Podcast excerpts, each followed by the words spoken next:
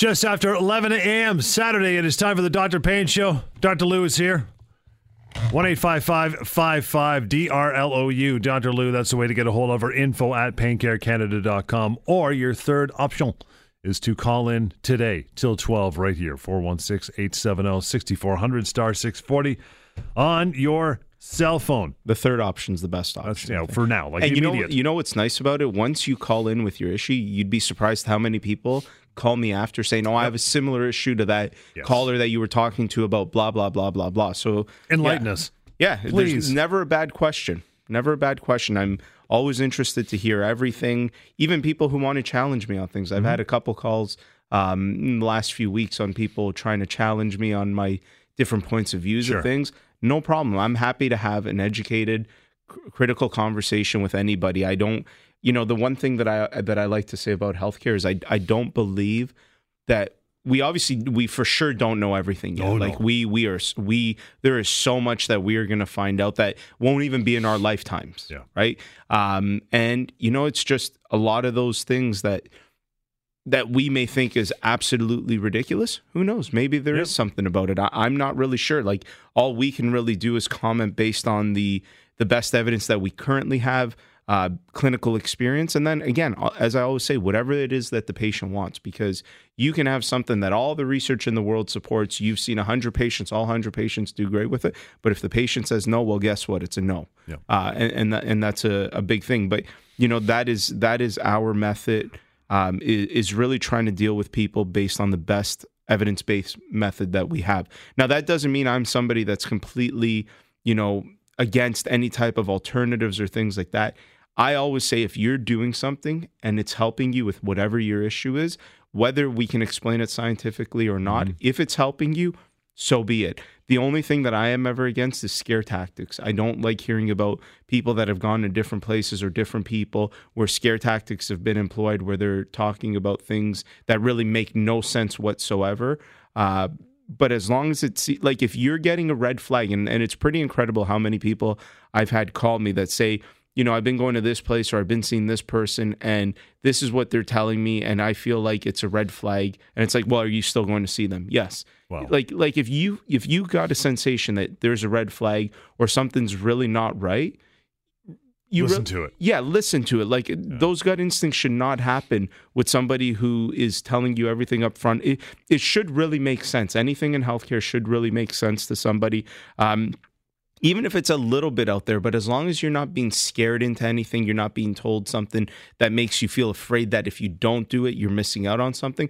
Those are just scare tactics. That's all just guerrilla marketing type of stuff to get people in the door. And and and that's my biggest pet peeve in, in the healthcare industry, is hearing these things where people are are scared into doing something. You shouldn't be scared into doing something. You should be doing it because it makes good sense to you. And a lot of these things, I, I always challenge your healthcare professional as to why. Why are you doing this? Ask the benefits versus the risks. Also, another big thing that healthcare professionals that I try to do with everybody is, if I'm going to recommend whatever A, B, and C, I'm also going to tell them that there's an alternative D, E, and F. Right. Right? It's just so that they know there's other options. I will give them the answers to why I believe A, B, and C are the better options, but that doesn't mean that, you know, the other options don't exist. And it's very important that people know that. People should always, um, you know, we always talk about informed consent. People need to understand what's about to be done to them.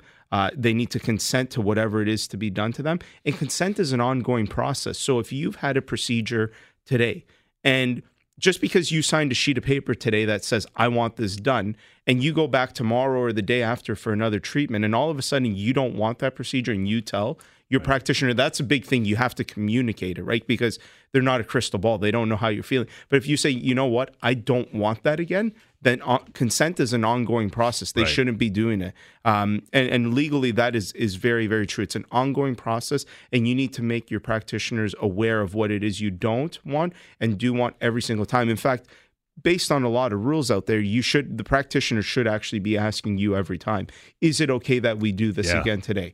Uh, now, I could see where a practitioner gets busy and you may forget to always ask that, but I think a, the responsibility should also fall with the patients. If you don't want something or something is not helping, you need to communicate that. Um, you know, I it's, we we have meetings with with our uh, practitioners all the time to just go over cases and things like that. Another thing that's pretty remarkable is how many times we, we have a protocol in place that, you know, we, we follow up with people to see how they're doing. Like if they haven't come back, like what's the reason? We always want to make sure that our quality of care, our customer service is, is as good as it can possibly be. And, you know, sometimes people will, will say, oh, I didn't come back because, you know, I, I came two or three times and I wasn't feeling any better and I don't think what was happening was working. And then I'll go look in the files and it's like patient reports they're feeling better. And it's it's pretty remarkable how many people are afraid to tell their practitioners the truth. And I and I always why? found that really, I know you and I will sit here and say why, but the reality is a lo- maybe they don't want to disappoint the person. They don't want them to feel like, you know, they're being insulted, but it's not about insulting. You need to tell, and I tell everybody, no matter what, when I send them to someone else, no matter what, you have to tell that person the reality. If you feel worse, if you don't feel better, you need to let them know. It's very, very important that you communicate the reality of your situation, because if you don't, how's that person supposed to know? How if you're telling them, it's it's it's one thing if you don't say anything, but even more, a lot of the times, again, it's remarkable how many th- times I see that person says that they weren't feeling better, but then I look at the charts and it's like, yeah, but they reported that you were feeling better. And I'll and I'll challenge people on this. I'll say, but you you told the practitioner that you were feeling better. It's mm-hmm. like, yeah, well, you know, I, I didn't want them to feel bad. And it's like, well, it's not about them feeling bad. No. It's about you getting better. Uh, and you need to report that, because that's how people reassess. If you go back and see someone and say, hey, I'm feeling better, then that person is automatically going to assume, well, whatever I did last time clearly worked. Let's keep doing it, because yeah. diagnosis through treatment. And yeah, it's it's pretty incredible how many people don't want to tell the truth, or not. I guess don't not that they don't want to tell the truth, but they're, you know, there's an apprehension to make your your healthcare professionals feel bad. It's not about that. You're not hurting anybody's feelings, and a healthcare professional should be professional. They've heard it before. Yeah, they've heard it before, and and yeah. you know, I'm always happy to hear, hey, I'm not feeling better. That's not working. Okay, fine. Well, we got to change. Else. We got to change it up. Maybe we've got diagnosis wrong, and we got to look back. And. And that's a big thing I always talk about. You know, you're given a diagnosis, but there's also diagnosis through treatment, because if your treatment intervention is working, then likely your diagnosis is right. Right. four one six, eight seven zero, six four zero zero, star six forty on cell. Just getting warmed up. Lots of time to call in. You have health concerns, pain problems, bring them on. Doctor Lou is here to talk to you till uh, twelve o'clock today. Doctor Pain Show, Global News Radio, six forty Toronto, eleven twelve. Doctor Pain Show, four one six, yeah, eight seven zero, six four zero zero, star six forty on your cell. Issues, love to talk to you. Michael, good morning. Good morning. How are you? Good. How are you doing? Good, thanks. I was just calling about uh, to find out uh, what the treatment is for a torn rotator cuff. Okay. Um, I was in a car accident, say, about eight years ago, and shortly after I developed some, it was getting severe throbbing pain in my right shoulder. So I had an M R I, and it showed that there was a full-thickness tear. Okay. But then, uh, you know, after just resting for a couple months, it went away and never had an issue with it up until last December when uh, I re-aggravated it. I don't know, I guess through working out and... and so forth, and now it's just to the point where it's uh, it, my shoulder is basically useless. I can't do any uh, pushing motion with it. Um, it's uh, keeping me up at night, and uh, I've lost uh, range of motion as well. And so I just had an I just finished an M R I this morning, and I just want to know what the treatment is for uh, for a full thickness for um, a torn rotator cuff. Yeah, and I guess the the big thing here, because it's not as simple as just what is the treatment. It always very much depends on the circumstances around what what the tear is. And as an example here, like let's let's hypothetically say you get this M R I back and it says that your rotator cuff looks the exact same as it did. When did you have the first one? Eight years ago? Yeah, something like yeah. that. Yeah. So now the question becomes, well, is it that tear that's actually causing your problem? Because if it doesn't look any worse... Uh, and sometimes it may even look better, then how can we deduce that that's the reason? So, so the, and, that, and and again, that's hypothetical, right? Because we may very, you may very well get it back and, and it looks much worse, or there's something else there. And so that would give us a clearer answer. But a lot of times what I see is is this type of scenario where someone's had a history of something, they've had an M R I, an ultrasound, whatever. You get a new M R I, new ultrasound, x-ray, whatever it may be. And overall, on an image, the the condition looks stable, but their pain is much worse, or or their symptoms are aggravated.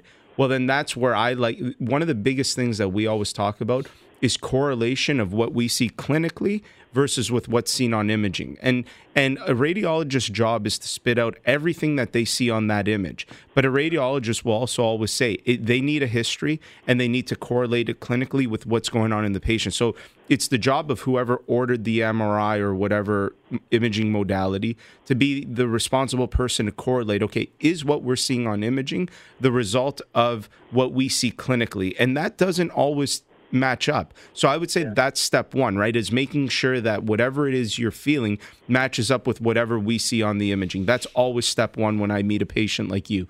Step okay. two is if it does match up and it is a torn rotator cuff, the question becomes, you know, this is, you know, if you, I'm always, you know, of, of the opinion to try most conservative and least invasive all the way to more invasive and less conservative. So that usually means starting with things like physical therapy, passive yeah. modalities, progressing to rehabilitation. That's not working. Maybe injections, blah, blah, blah, all the way up and until surgery. Now that very much, again, again, depends on what we see. You've lost range of motion. You're saying that your arm feels pretty much useless overall. It may be something else going on. Maybe you've got frozen shoulder developing. I don't know. I'd have to assess it to be sure.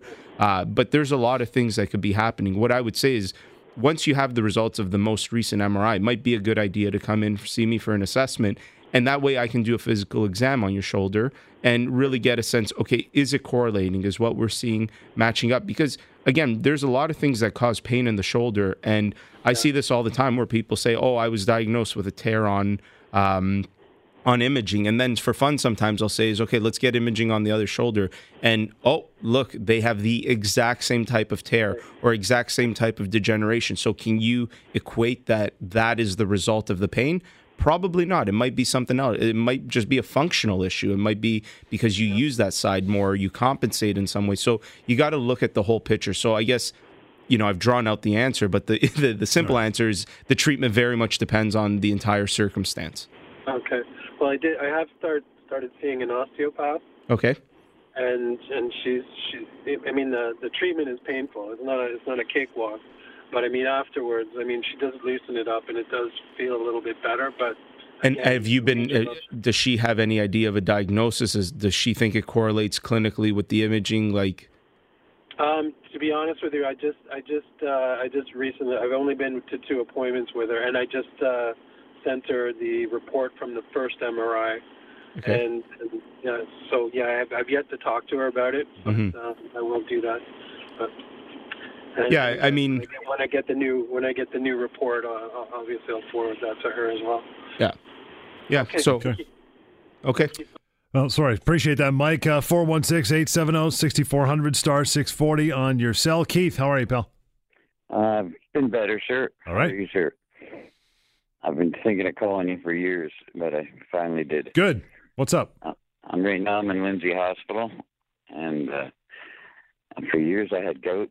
I've had gout since started in ninety-six, so they put me on all kinds of stuff. I ended up on indomethacin. I think the doctor knows it. And it's just pretty well destroyed. Recently, we found out my kidneys. And then um, they did a kidney test on me, and you should be around a ninety, and I was around a six. So they've rushed me to Lindsay Hospital, and I hurt everywhere. And I want to know, is there some way I can stop this pain? I'm so sick of hurting since ninety-six. I probably almost want to get a gun. So um, I finally broke down and called Doctor Lou here and see if he has any suggestions. Yeah, well, I mean, it's it's obviously, number one, very loaded, and it's going to, obviously, I'm not going to be able to answer what no, you I can know, do over the phone. What can I do for pain? Yeah, and, and it's, again, that that is a very, you know, when, let, let's let's start from kind of the beginning here. We're we're dealing with something that's as old as nineteen ninety-six, you said? Yeah. Yeah, so, I mean, that that's a long time, right? That's twenty-plus years of pain. Uh, so now, you know, even assuming if we could just get rid of all the physical issues around that pain, again, one of the things that's important to consider with pain is the neuropathic component, the component of the learned uh, behavior behind pain, how pain very much right. exists in the mind as much as it does in the body. Mm-hmm. And that is the part that's really, really difficult to deal with. In fact, we're we're pretty good at dealing with acute pain in terms of a healthcare system and what we know. Like, you know, someone sprains an ankle, we we can get them out of pain pretty quickly. It's really the chronic issues where we suffer. And, and it's, you know, I've gone, we've done a lot of shows on this. It, it's very much a multi-pronged approach. It's not one thing. And the other, the other important facet to remember here is that, is there a cure? I, I, I, I would be lying if I said yes. There's, it's management. If someone's diagnosed with diabetes, they often know that they're going to be on some type of medication for the rest of their life. Pain is very much the same things. You can target it from the physical perspective. And if we break down the physical perspective, we're dealing with things like, you know, the, from the chemical perspective with medication, from the physical perspective with maybe some type of therapy or multiple types of physical therapies, chiropractic, acupuncture, whatever thing. Maybe there's some type of bracing solution that's involved, or um, a device to help, whether it's a walker. Again, depending, I don't know your whole history. I'm just kind of talking out loud here. Um, then there's the social aspect, right? Like, what people, the people around you and how they feel and how they treat you very much is going to contribute to your psychology, and that's going to contribute to how you experience your pain. So you, you have to deal with the relationships in your life uh, uh, from all different perspectives. Then you have to deal with how you see this pain, right? If you, if you are someone that lets it take over your life, it will take over your life. If it's all you think about, it will equally be all you feel. And I'm not suggesting that it's easy to just say, well, I'm not going to think about it. But there are psychological ways and, and cognitive behavior therapies that can help to teach you how to start to break that a little bit. So, you know, is there an easy answer for you, Keith, where I could say, yeah, here's, you know, what you could do for your pain that you've been suffering with for twenty plus years? No. And if anybody tells you that, it's a lie. What I'm going to tell you is that it's going to take a lot on your part, and it's, there's so many different things that need to be involved. Um, Stay on stay on the line, uh, Keith. We'll, we'll continue on the other side of the break. Keith, we'll get back to you, and uh, we have room for you as well on the phone lines, four one six, eight seven zero, six four zero zero, star six forty on cell. Doctor Pain Show continues, Global News Radio, six forty Toronto. It is eleven twenty-three, yeah, four one six, eight seven zero, six four zero zero, star six forty on your cell to call Doctor Lou, get your questions answered, info at pain care canada dot com as well, and when the show is over, you want to... Uh, Contact uh, the doctor, one eight five five, five five, Doctor Lou, D R L O U. Keith, thanks for uh, thanks for hanging in, fella. Yeah. So anyway, yeah, Keith, are you, are you kind of hearing what I'm saying? Like, is it, is it making sense? No, I understand. I'll have this forever. Um, I just don't want to hurt so much. Mm-hmm. Yeah. Uh, I still do everything I'm supposed to do, but slowly, slower. Mm-hmm. You wouldn't believe it. In seventy-three, I climbed up and put the light on top of the C N tower. Oh, no wow. kidding. Wow. Nice. That's my claim to fame, but now I'm, I'm kind of slow. Mm-hmm. I don't. I understand I'll have it forever, and I have to treat it, but the drugs are hurting me. Mm-hmm. Right. There are some drugs that are less harmful. Yeah. So I'm so what I... I've on hydromorph cotton, Cisamet. Uh, I was on the fentanyl patch, and they took me off it because of all this mm-hmm. opiate scares. And I don't, I don't want the drugs. I want something less harmful. Yeah. Yeah. So, so one of the things that I would suggest is, and I get tons of calls about this, uh, about people on different types of medication, whether they want to be on more or less. What I always say is you got to talk to the people who initially prescribed it to you, uh, because they know the extent of your history. It's not as easy to just go to somebody new and say, get me off. It, it, that can be just as dangerous as being on too much of it. Right. So you, you need to gauge that very, very meticulously. Um, You know, and then there's other things to be considered, like, you know, medical marijuana, as an example. Uh, there's some very interesting stuff that's happening with the research around it, with pain management. Now, the research isn't great. We don't know a heck of a lot, but obviously the the, the side effects of, of that type of medication is is much, much less than, than what you get with the narcotics and the opiates. You know, is it necessarily as strong? Will it work as well? Again, it very much depends on... Maybe it does, maybe it doesn't, but might be worth a shot. Um, then there's other things, again, going back to, you shouldn't only be thinking about what is it that I could take in order to feel better. It's also about the other things, like, you know, as simple as, do you smoke, drink, how's your diet? Like, give me a little bit about yourself with regards to that. I don't smoke or drink. Okay. Uh, I've lost one hundred fifty pounds this year. I used to be Good. three hundred pounds. one hundred fifty pounds now, six foot tall. Yep. Um, I have a hard time eating because I, I bring a lot of it up. Okay. I've, yeah. In the last week, I've had a lot of nausea. Okay.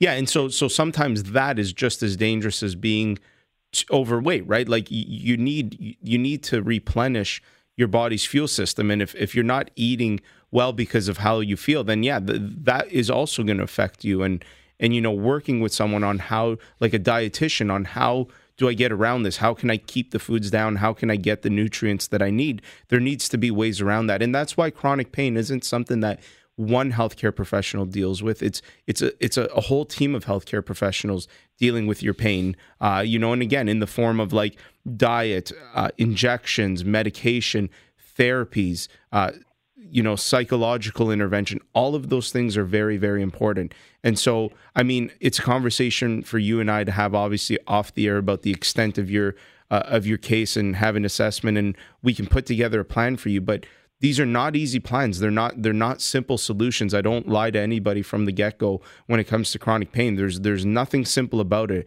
Um, and and you know, if you do if you want to do all of it minus one part, it makes it work that much less. Like, a lot of people are good with the physical stuff, but once you start talking about the psychological, they're like, they don't buy it. But I'm telling you, that's, if not more important, at least equally as important as the physical side of things. And I, again, I would argue it's it's more important because of how much your brain controls everything. And, and you need to really control the mind in order to control pain.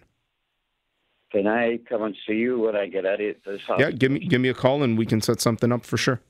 If I get out, if I get out of the hospital. Hopefully, yeah. I was near death. They made me come.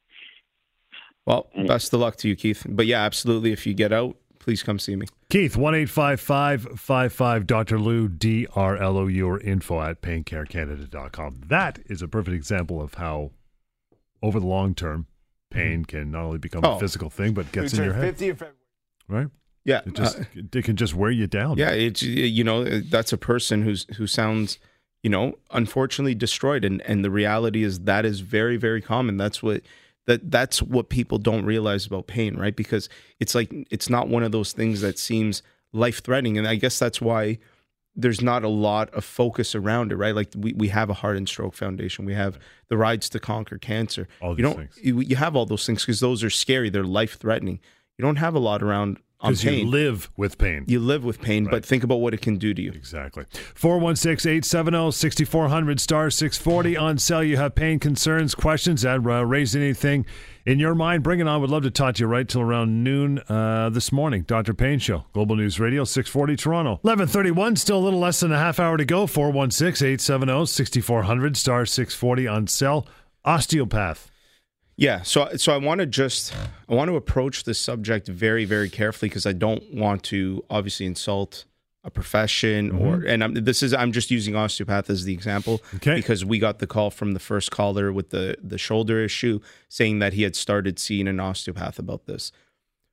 One, one thing that I would always, and again, I'm trying to think of the proper way to go about this, but for anybody who's suffering from something, number one, I think it's very important to have a proper diagnosis, not just an x-ray or an ultrasound diagnosis that someone told you is there, and then all of a sudden you go somewhere else and you just get it treated. But I would also say always make sure you know the professionals that you're dealing with, what their credentials are, how much schooling they have. Do they really understand this stuff? So let's take, for example, a profession like osteopathy. And I'm and I I have osteopaths that work with me. This is not something right. like I'm saying it doesn't work or it's not beneficial. Yep. It's incredibly beneficial. It's incredibly uh, it's an incredibly important healthcare profession.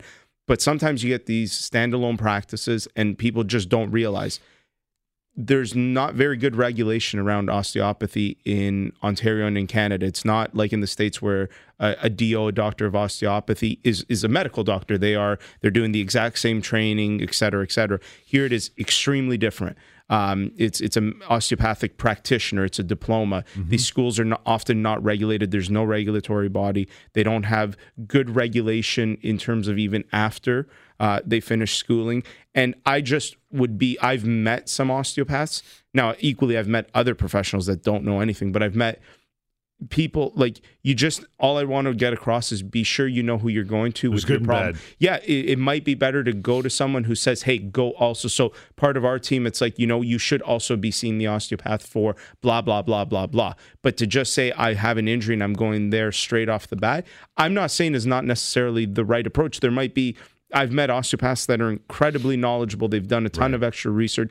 I just wanted to come across and say, Make sure you know where you're going. Make sure the extent of the person's knowledge, how much schooling they've done. Do they understand how to read an X-ray or uh, an M R I and truly extend, uh, understand how to correlate that? So, and that goes for any practitioner, yep. not just, again, we have osteopaths in our team. They're incredibly important. I refer to them all the time. But there needs to be a way to properly, um, a proper chain of command and proper Uh, Some due diligence structure. On your part, right? Yes. Yeah. yeah. Thank we'll you. get to a uh, get to a call, John. Good morning. How are you? Well, could be better. All right. Yeah. So, uh, like I said to the screener there, I was in uh, yesterday for a colonoscopy procedure, um, which was set up the week prior when I attended the hospital. Yeah. Um, I had like severe um, uh, abdominal pain, mm-hmm. and uh, it was determined at the hospital by just uh, the um, drumming on the stomach and back, lower back area that, uh, well, you're constipated, right? And, uh, you know, uh, blah, blah, blah, and we're going to set you up to go for a colonoscopy, but, you know, um, and the eMERGE doctor said, you know, try some Metamucil, which I told him hadn't worked for me before and caused yeah. other issues. But anyway, that was the long and short of it. So then went through the procedure with the uh, purge, and uh, my personal physician, when I saw him yesterday after the procedure, uh, I told him about it, and he said, you know, he basically uh, said that it was, uh, you know, because of that the purge itself that I find myself today that uh, I feel as though I'm being crushed internally. Okay. And I'm just wondering, is that is that is that something that would be normal, like a normal, you know, result from that that uh, the the you know the procedure? Yeah, so I, I'm not a G I specialist, so, you know, I'll comment to the extent that I can comment. I understand that. Yeah. Uh, that's you know, right. After any procedure, is some level of pain or a lot of pain possible? Yes, absolutely. It's still it's still something being done to the body. I mean, a colonoscopy is not not nothing. They are shoving a tube through your body. So, you know, it could could maybe have releasing everything that's being built up. Change something? Yeah, absolutely. Like once your yeah. your body very much adapts to its circumstances, right? So if you're very, very constipated and it's gotten used to that over X amount of time, all of a sudden it's used to that, and then somehow you do something to really change that right away, uh, like the purge. Shocking. It's, it could be a shock to your body. Yeah, it, although it's probably better for your body to not be in that state, it's still some type of a shock. So, um, you know, is it normal? I, I, it's it, again, it's hard for me to say. Is it is it absolutely normal for you? It doesn't sound like it would be abnormal for your body to feel that. I would encourage you, obviously, to, if it doesn't get better, or obviously if it gets worse, nine one one, but if it's not getting better, follow up. But, you know, this is still relatively new. I think giving it forty-eight, seventy-two hours, and as long as things seem to be progressing in the right way, I would say that that's probably a good thing. But if at any point you don't feel right, I mean, you, you know your body better than anyone else. If you're not feeling right, then maybe you got to go to the eMERGE and get it checked out. Because, like, uh... I, like I said, I went to my physician afterwards. I told them before the procedure that after the purge, I did feel that quite a bit better. Um, but yet that morning, or afternoon actually, it was uh, like at noon when the procedure was going down, I had this, like not, it's not like like uh, like crazy that you you know you touch the abdomen, but right at the uh, left side under the rib, like at the rib cage mm-hmm. edge. Mm-hmm. I had this like discomfort, like like a real discomfort, right? And um, you know, it was like it's probably more related to the fact of emptying out, you know, of the entire digestive tract, because I, I would gather that's what the purge did. Yeah, again, I'm not sure exactly what they did to you, but again, my my recommendation for sure uh, would be, you know, keep an eye on it. If if you're not feeling right, go back to whoever your team is that's done that. This this is definitely not my specialty. Uh, but, you know, again, can things hurt after a procedure? Yeah, absolutely. Keep a diary but I too, think, right? But I think to to the extent that is expected, if it's if it seems weird, then I think you need to obviously follow up and get that checked out. We'll get to another one before we break. Raven, hello there. Hi, how are you? Good. What's going on with you? Um, well, it's actually my husband. He's okay. been having sciatica and uh, nerve pain for mm-hmm. the last two years consistently. Um, the doctors and everybody said there's not much you can do with it, especially in regards to nerve pain. It's just something you have to tolerate until it gets better. Um, he's been on oxycodone, gabapentin, and everything. It just seems to get worse. mm-hmm. instead of getting better. I mean, what are options that he can possibly do? Because he's at the point where he's limping or dragging his leg. So, so my question becomes, what's causing the nerve pain? So you, you know, like what's going on? It just literally just starts up. Like uh, last year, it was his left arm, and slowly over time, uh, we've done chiro adjustments, massage, and everything like that. He's taken time off work months at a time, but uh, there's not one. Has he ever seen a neurologist? He has. We've seen a surgeon back uh, at Sunnybrook, and he said that uh, it's not that bad for him to have what, surgery. What, what is not that bad? The nerve pain. But but who was the surgeon? What type of surgeon? Uh, he was a nerve. He was a, a specialist to uh, for nerves. A, a nerve surgeon, or like a spine surgeon? Nerve surgeon. Mm-hmm. Okay. I, I mean, I for me the thing where where I would. I guess where I would start is I would need to understand what is causing his widespread nerve pain, uh, because that's how you can try to get to the bottom of, okay, how do you deal with this? So, you know, whether that is peripheral impingements due to tight muscles or something more centrally like a, a disc bulge or some problem within the spinal cord, or is there something in the brain, which it doesn't sound like it based on the history and what you've seen. But again, that's what starts to pop into my head is I want to understand Um, you got to pinpoint the issue. Like, w- where is this all stemming from? If it, if you don't find the initial point of where this is all starting, it becomes very, very hard to treat, because h- how you would treat a disc herniation that causes nerve pain is very, very different than how you would treat a peripheral impingement that causes nerve pain is different than how you would treat, you know, diabetic neuropathy that causes nerve pain. So that that's more of the issue where I would want to investigate is, what exactly is, is creating this nerve pain in your husband? Is it, what is it? You know, that, that becomes my question. Where nerve, nerve pain to me is just like someone telling me I've had a fever for two years. It's like, my next where? question would be, well, what's creating that fever? Like, you know, yeah. what, what causes that nerve, nerve pain or neuropathy is a sign. It's a, it's a clinical sign. It's not, it's not really a diagnosis to me. So, um, you know, that, you know, and I, I would say probably come and see me for an assessment, and, and let's try to figure out, well, what is causing the nerve pain? Exactly. He, yeah. I mean, we'd love to come and see sure. you because yeah. Give me a call. He's, he's, he's definitely been in this situation for the last four years. Okay. And uh, there's absolutely no one that can, and we've gone to the various specialists and okay. surgeons. Mm-hmm. Well, let's, let's, no one that can help. John knows the number. Raven, thanks for the call. one eight five five five five Doctor Lou, D R L O U. Call that number, and info at pain care canada dot com as well. More Doctor Pain Shows on the way after a short break. Your phone calls too, right here, Global News Radio, six forty Toronto. eleven forty-three yes, Doctor Pain Jody. Show. Look at that, eh? Just hitting the post. Nice. Settle down. Rockstar. four one six, eight seven zero, six four zero zero, star six forty on he cell. He hit the post again. He did, yeah. He did it this That's time. When, yeah, okay. you would Radio on, Basics, then, yeah, come on. Yeah, come on, man. We'll talk about that in the the radio show. segment. Yeah. yeah. Hi, Margaret. Good morning. Good morning. How are you? I'm fine. Yourself? Okay. What's going on with you? Okay. On June fifteenth, uh, while in Calgary, I cut my thumb quite deeply, so went to a walking clinic and uh, received three stitches. Okay. About a week later, um, I'm now in B C, so the stitches were removed. So in that time, though, I am wearing a Band-Aid over the, the cut, right? Mm-hmm. So then about a week and a half ago, decided to remove the Band-Aid. And when I do, the, the surface skin separates. But if I put the Band-Aid on, because of the moisture, the skin goes back together. And this is what's going on, and I don't know why that's happening. Have you gone back to see anybody about this? Uh, I, I haven't, because I've been on the go, but I... I would I would make time for it. Pardon? I would make time to go find somebody and and get it looked at properly. Like, I mean, it's it's an open wound that sounds like it's probably not healing the right way. Um, and, you know, that, that very much can increase the risk of some type of infection to develop. And, you know, although the thumb, you know, or finger seems like a small area, a bad infection, if not treated, can spread. So, I mean, I, I understand you're on the go, but I would say make the time, go somewhere like right now, today, Uh, and go get it looked at by, you know, a walk-in doctor, an emergency room, whatever it is, and make sure that everything looks good. And if it needs stitches again, maybe that's the route you got to take.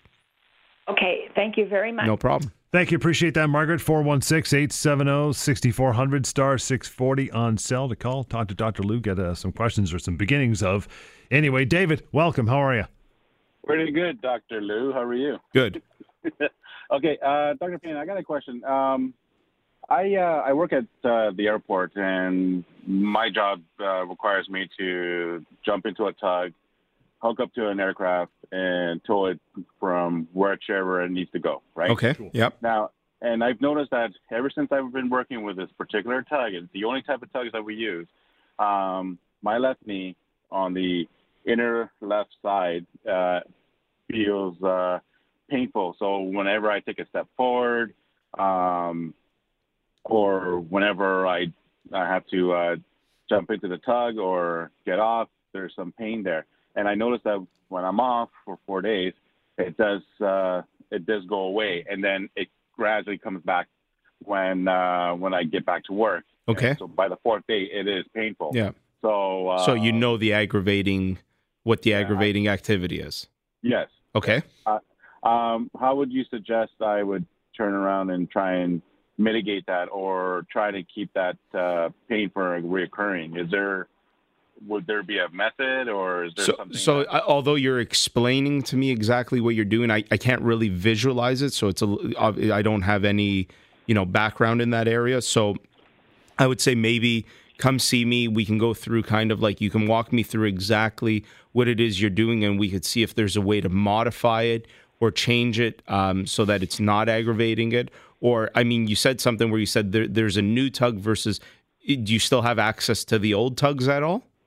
Uh, they've been trashed. Uh, oh, they've been. So so this is the new equipment. Yeah. So, I yeah. mean, we'd have to try to modify your work. And, you know, we actually do this. We have a division of our team that does this for employers. Now, it has nothing to do with you because you're, you're not, you don't own uh, what you do. But but where we look at what are the physical, like it's called the physical demands analysis, where we look at, you know, what is the demand that you put on somebody? And then that, then you do for the, the other side, the employee, the functional capacity evaluation. Can the person meet the demands of the job, and vice versa? Like, is there a pre-existing history, et cetera, et cetera? So we can do a mini version of that is essentially what I'm saying. We're not going to go to that extent. And, and, and but, you know, you can walk me through exactly what it is you need to do, maybe take some pictures, uh, bring it to me so that I can visualize it. And then maybe we can come up with a game plan on how you do something to modify it is, is the biggest thing. And hopefully that modification is enough to remove that repetitive nature that seems to be creating your problem. All right. Perfect. Okay. Thanks, Dave. Appreciate that. It's uh, one eight five five five five Doctor Lou, D R L O U, info at pain care canada dot com. Sandro, hello there. Hi. How are you? Uh, I'm doing okay, I guess. Okay. What's going on with you? Well, okay. So for about a year now, I've been having this uh, pain in my right leg. Radiates from my hip down to my knee. Uh, I have trouble crossing my leg. Went to the doctor. They took x-rays. They say you have mild to moderate arthritis in your hips and your knee. And I said, well, what do I do? And they said, just take painkillers. Okay. So let, so let me stop you there. Did the doctor move your hip around or move your knee, anything like that? Uh, a little bit. I have, I have been going to a physiotherapist. Yep. And he's been doing laser treatment, electronic electro uh, shock. Yep. Um, so the biggest problem is the, the, the pain in the hip isn't as bad, but he says, like my thigh, like I can't cross my leg. All the pain's in my thigh, down in my inner. Uh, and he says that's all coming from the hip joints. Okay. And, and I can't seem to get this muscle to relax. He says you might have an issue with the I T band too. He's been trying to get the muscle to release. He puts a small little plunger on my thigh, and he pulls on it to try to get the muscle to uh, relax. Yep. Okay. But, so I don't know. It just doesn't really seem to be getting better. The only thing I can do exercise-wise is ride a bike. Doesn't seem to bother me, but I can't even cross my leg to... Uh, Does walking bother you? Not too much. Okay. All right. I can I can walk. So, so what's your question for me, Sandra? How do I get this pain to go away? I guess. Step one, you got to come see me. I got, I gotta, I have to see what's going on. Like you could tell me that it's that, but my job is to not just take anyone else's, uh, you know, opinion until I see it and correlate it clinically, because, you know, it could equally be from your back, right? Like it might not be your hip. If you have mild to moderate, how old are you? Um, fifty-nine. Yeah, like mild to moderate osteoarthritis of the hip at fifty-nine years old.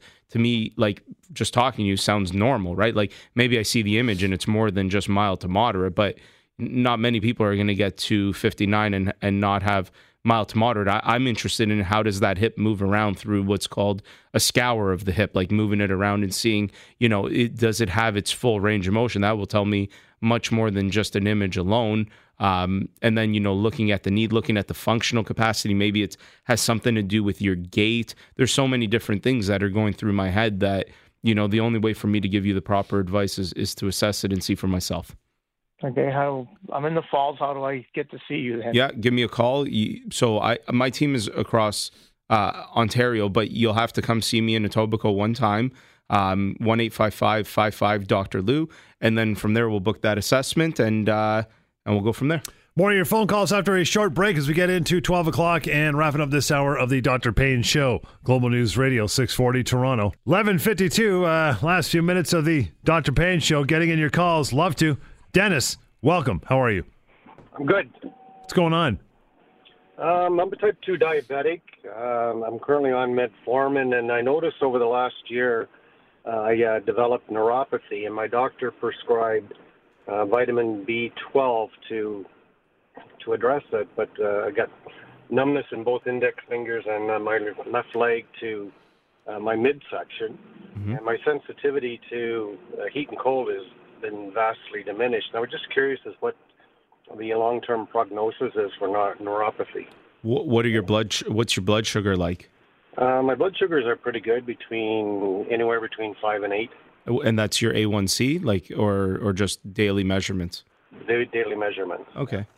Yeah, I mean, the, so this is the perfect example, like, where just for other people, like when someone's calling, neuropathy is a clinical sign in this case, but we know what the, the, the root cause in Dennis is, being his type two diabetes. Um, I guess it's very hard, obviously, for me to say a general prognosis, right? Because it, it very much depends on... on a lot of things individual to you. Um, how quickly has it progressed recently? Uh, it's progressing mildly week to week, so I can see it's uh, it's increasing, but not significantly. Okay, and do you still have sensation? Oh, yes. Yeah, yeah. You still have, but it's more the, the tingling sensations? Uh, tingling and sometimes pain in my midsection. Okay. I, when I'm showering, for example, I can really notice it. Okay. Yeah, so I mean, it sounds like it's the start of it. The biggest concern with the the neuropathies is, yeah, unfortunately, you know, if you if you do a good job of controlling your blood sugar, then you should do a good job of controlling the the, the unwanted side effects of type two diabetes, one of them being uh, neuropathy. Um You know, obviously, if you don't do a good job on that, then it could progress quicker. So that's the biggest thing, is really try to, to manage your blood sugar as, as well as you can. Um, the other thing to be concerned, like just a couple things, is with the neuropathy, once people start to lose sensation, you know, especially in the feet, uh, diabetics tend to, like, you might bang something and not notice because you've lost sensation. All of a sudden, there's an open wound. That open wound may get infected. So it's good practice to just have... you know, a loved one or someone that whoever you might live with or someone around you, just periodically check, especially your feet, things, areas that would be more difficult for you, um, just to make sure that there's no wounds, nothing that looks open, just because if there is, you obviously want to um, get that treated right away. But, you know, I, it, again, it, it's very hard. The prognosis, it's a progressive disease, diabetes, so everything with it tends to progress.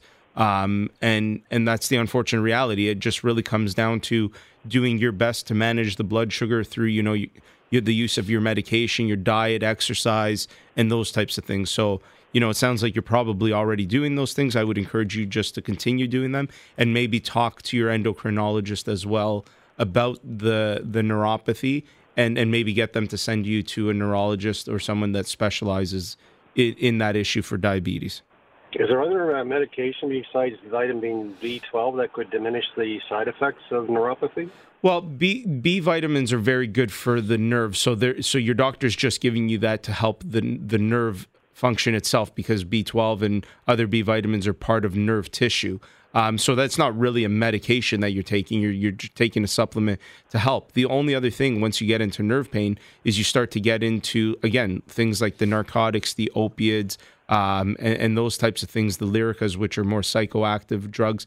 I don't think that that's necessarily the best step to go because uh, of the other side effects around that, what it may do to your blood sugar, et cetera, et cetera. But, you know, it's worth a conversation to be had with your doctor if you're concerned about it, if there is other medication that they might think might be a good idea for you. Well, great. Thanks very much. No problem. Thank you, Dennis. Uh, you need uh, Doctor Lou's number anytime, one eight five five five five Doctor Lou, D R L O U, info at pain care canada dot com. So there you go. Simple. A lot Simple. of stuff out there yeah. today. Yeah, and, and again, when it comes to the free consultation over the phone, these shows are the best example of what they're like. Like with right. Dennis, I'm not saying, Dennis, come in and see me. I'm just merely pointing him in the right direction, and I'm happy to do that for people. Um, and then other people, as you've heard me say, is come in for an assessment. I have to look at it. Um, I had one person who called me and wanted all their answers this week over the phone and was like, I, I can't do that. Like, no. I, I don't... I need to, to assess you. I don't, I don't, you know, why you would even want me right. to give you answers is beyond me, but whatever. Um, but that's, it's, it's simple. It just starts with a phone call and email. Uh, we're going to have a quick chat. If it's something that I believe that I'm well equipped to assess or someone in my team, there might be people in my team. I may not necessarily be able to assess it, but maybe someone in my team might be.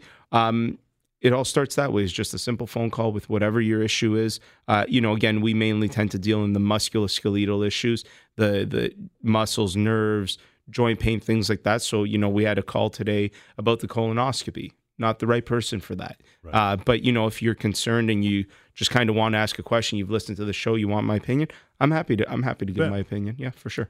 So we'll uh, take it from there. To get a uh, hold of, if you haven't caught it several times throughout the show, it is simple, one eight five five five five Doctor Lou, D R L O U, email info at pain care canada dot com. Till next time, Doctor Pain Show, Global News Radio, six forty Toronto.